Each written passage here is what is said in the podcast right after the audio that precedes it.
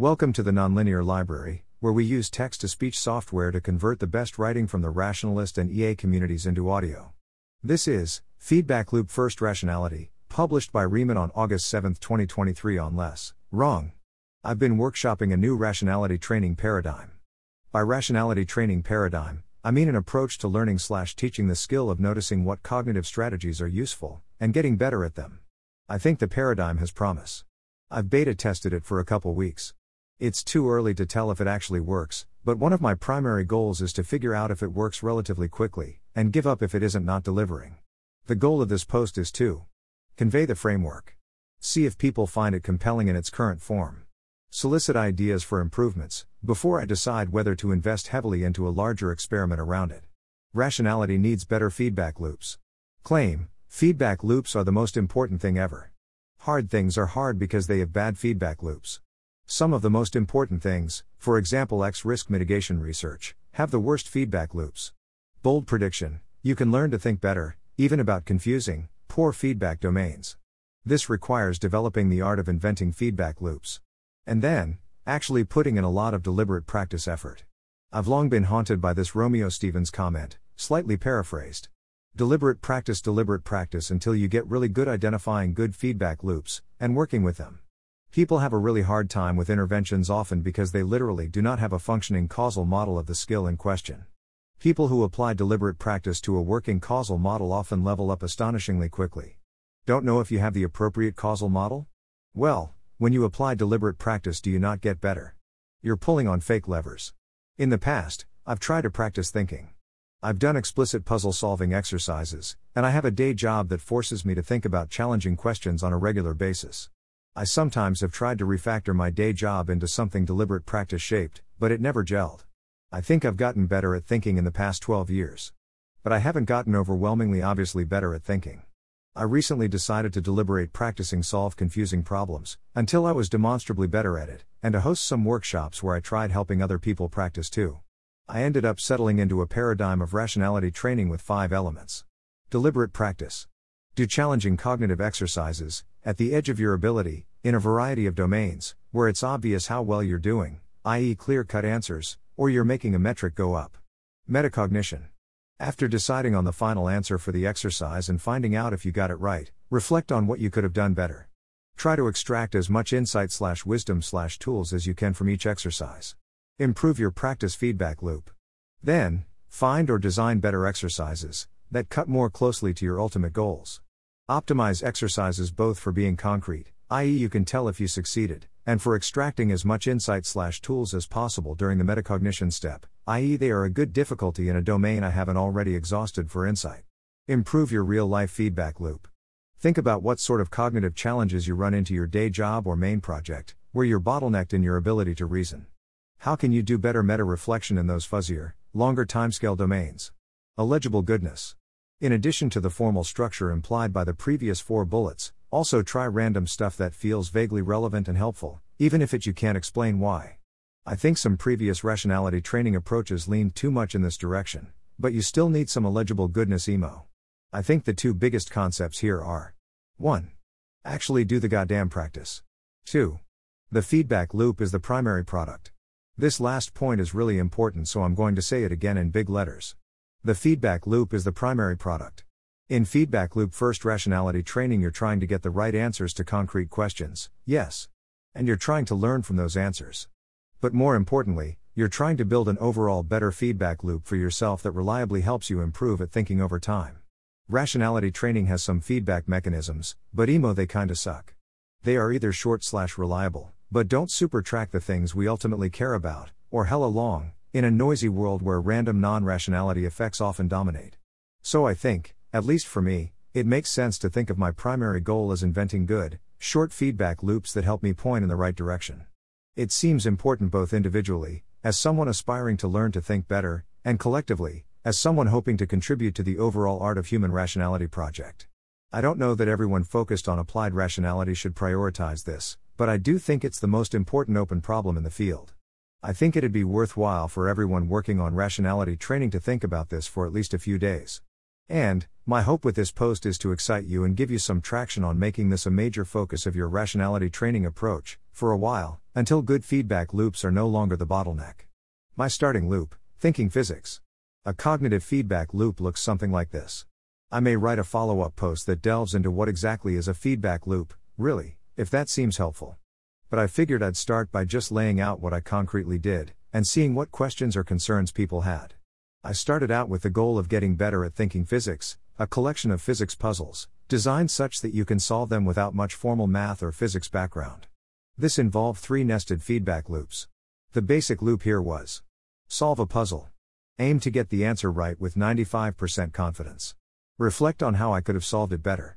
Grade myself partly on whether I got the question right, but primarily on whether I learned new stuff about how to think from it.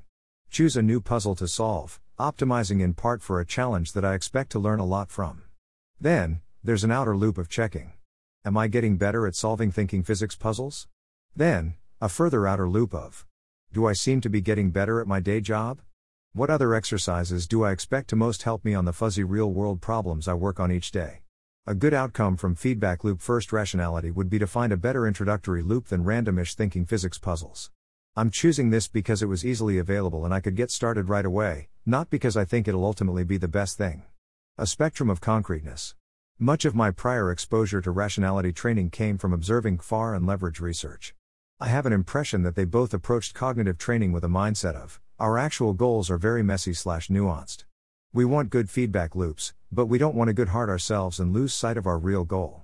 So let's take our ultimate fuzzy goal, and step backwards towards more concreteness, until we something tractable enough that we can work on.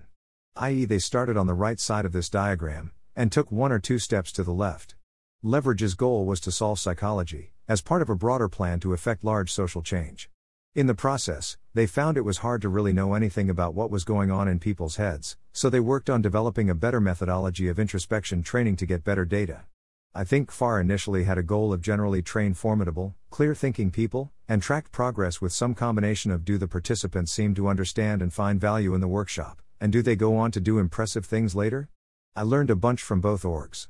I use a lot of explicit techniques I learned from each of them pretty frequently. But I feel unsatisfied with how their approaches played out, and I decided this time I wanted to start from the opposite direction. So I started with the goal of get good at thinking physics to prove I can get good at anything at all.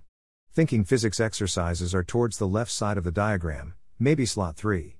They're closer to my ultimate goal than, say, memorizing cognitive biases or practicing Open Phil's calibration game, but still many steps away from my day job of design forum software that helps with intellectual progress or existential risk somehow. I figured I'd work upwards, towards fuzzier but still semi-grounded exercises. Maybe I'd do short research projects that lasted a week, something like that. Bridging concreteness from both directions. But along the way, I noticed it felt a lot more promising if I also worked backwards from the fuzzier goals. This particular came up when talking with people who came to my beta test workshops, who, unlike me, weren't necessarily ready to invest months into a speculative training program. But, liked the idea of putting a few days of work in. After solving some physics puzzles, it seemed a useful exercise to ask: how does this connect back to your day job? What skills transfer or generalize? What specific skills do you wish you were better at for your day job, and what exercises would help you get better at them?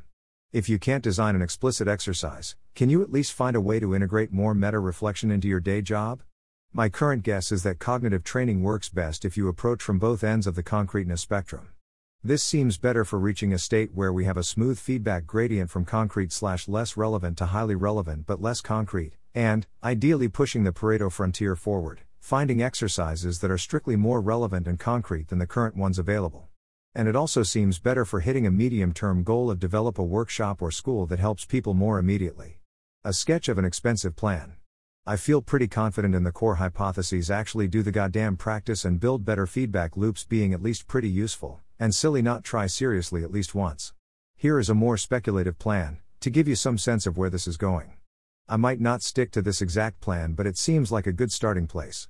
I'm interested in getting to a place where we can train research taste in novel domains. I'm particularly motivated by alignment research. The state of the field is that there are tons of arguments and counterarguments, but the most respected researchers still disagree deeply about many foundational issues. They disagree about what parts will be hard, and what counts as progress, and in many cases what does good thinking about this look like? A central question is whether something in the future that has never happened before will be really important, and we have to get it right on the first try. A particular disagreement in the field is how valuable are the quickish feedback loops of align or study current M L systems to that thing that might or might not happen in the future? Here is a first draft of a fairly expensive plan that seems workable in theory, as an upper-level feedback loop to aspire to. Find a few different domains that involve difficult problem solving, with concrete exercises. They should be as different from each other as possible while satisfying that requirement. Exercises should take at least a couple hours to solve, and possibly up to a couple days. Have a large group of people attempt to practice problems from each domain, randomizing the order that they each tackle the problems in. The ideal version of this takes a few months. While the participants work on each problem, they record predictions about whether their current approach is likely to pan out, or turn out to be a dead end. As part of each problem, they do meta-reflection on how to think better, aiming specifically to extract general insights and intuitions. They check what processes seem to actually lead to the answer, even when they switch to a new domain they haven't studied before. A primary question I'd want to investigate is whether you can gain a clear sense of which of your intuitions transfer between domains, and then see if you can do better than average on new domains that you haven't specifically trained on. I might start by having everyone do an I Q test or similar standardized measurement, and again at the end, partly because that just seems generally useful, and partly to allow for some comparisons with other educational literature. Building a laboratory for rationality training.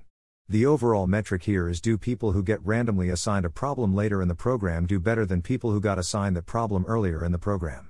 And, meanwhile, also having some control group that doesn't do the whole program. My hope is that the baseline program turns out to be pretty valuable on its own, if for no reason other than a semester of deliberate practice on novel-slash-confusing problems where you can tell how well you did reasons. Enough that students can come through the program and actively gain something from it, and also, it can make for a good laboratory for aspiring rationality instructors. If you have a technique that you think should help researchers, you can try teaching it to people in this program and see if they do better than baseline. Reminder, first draft.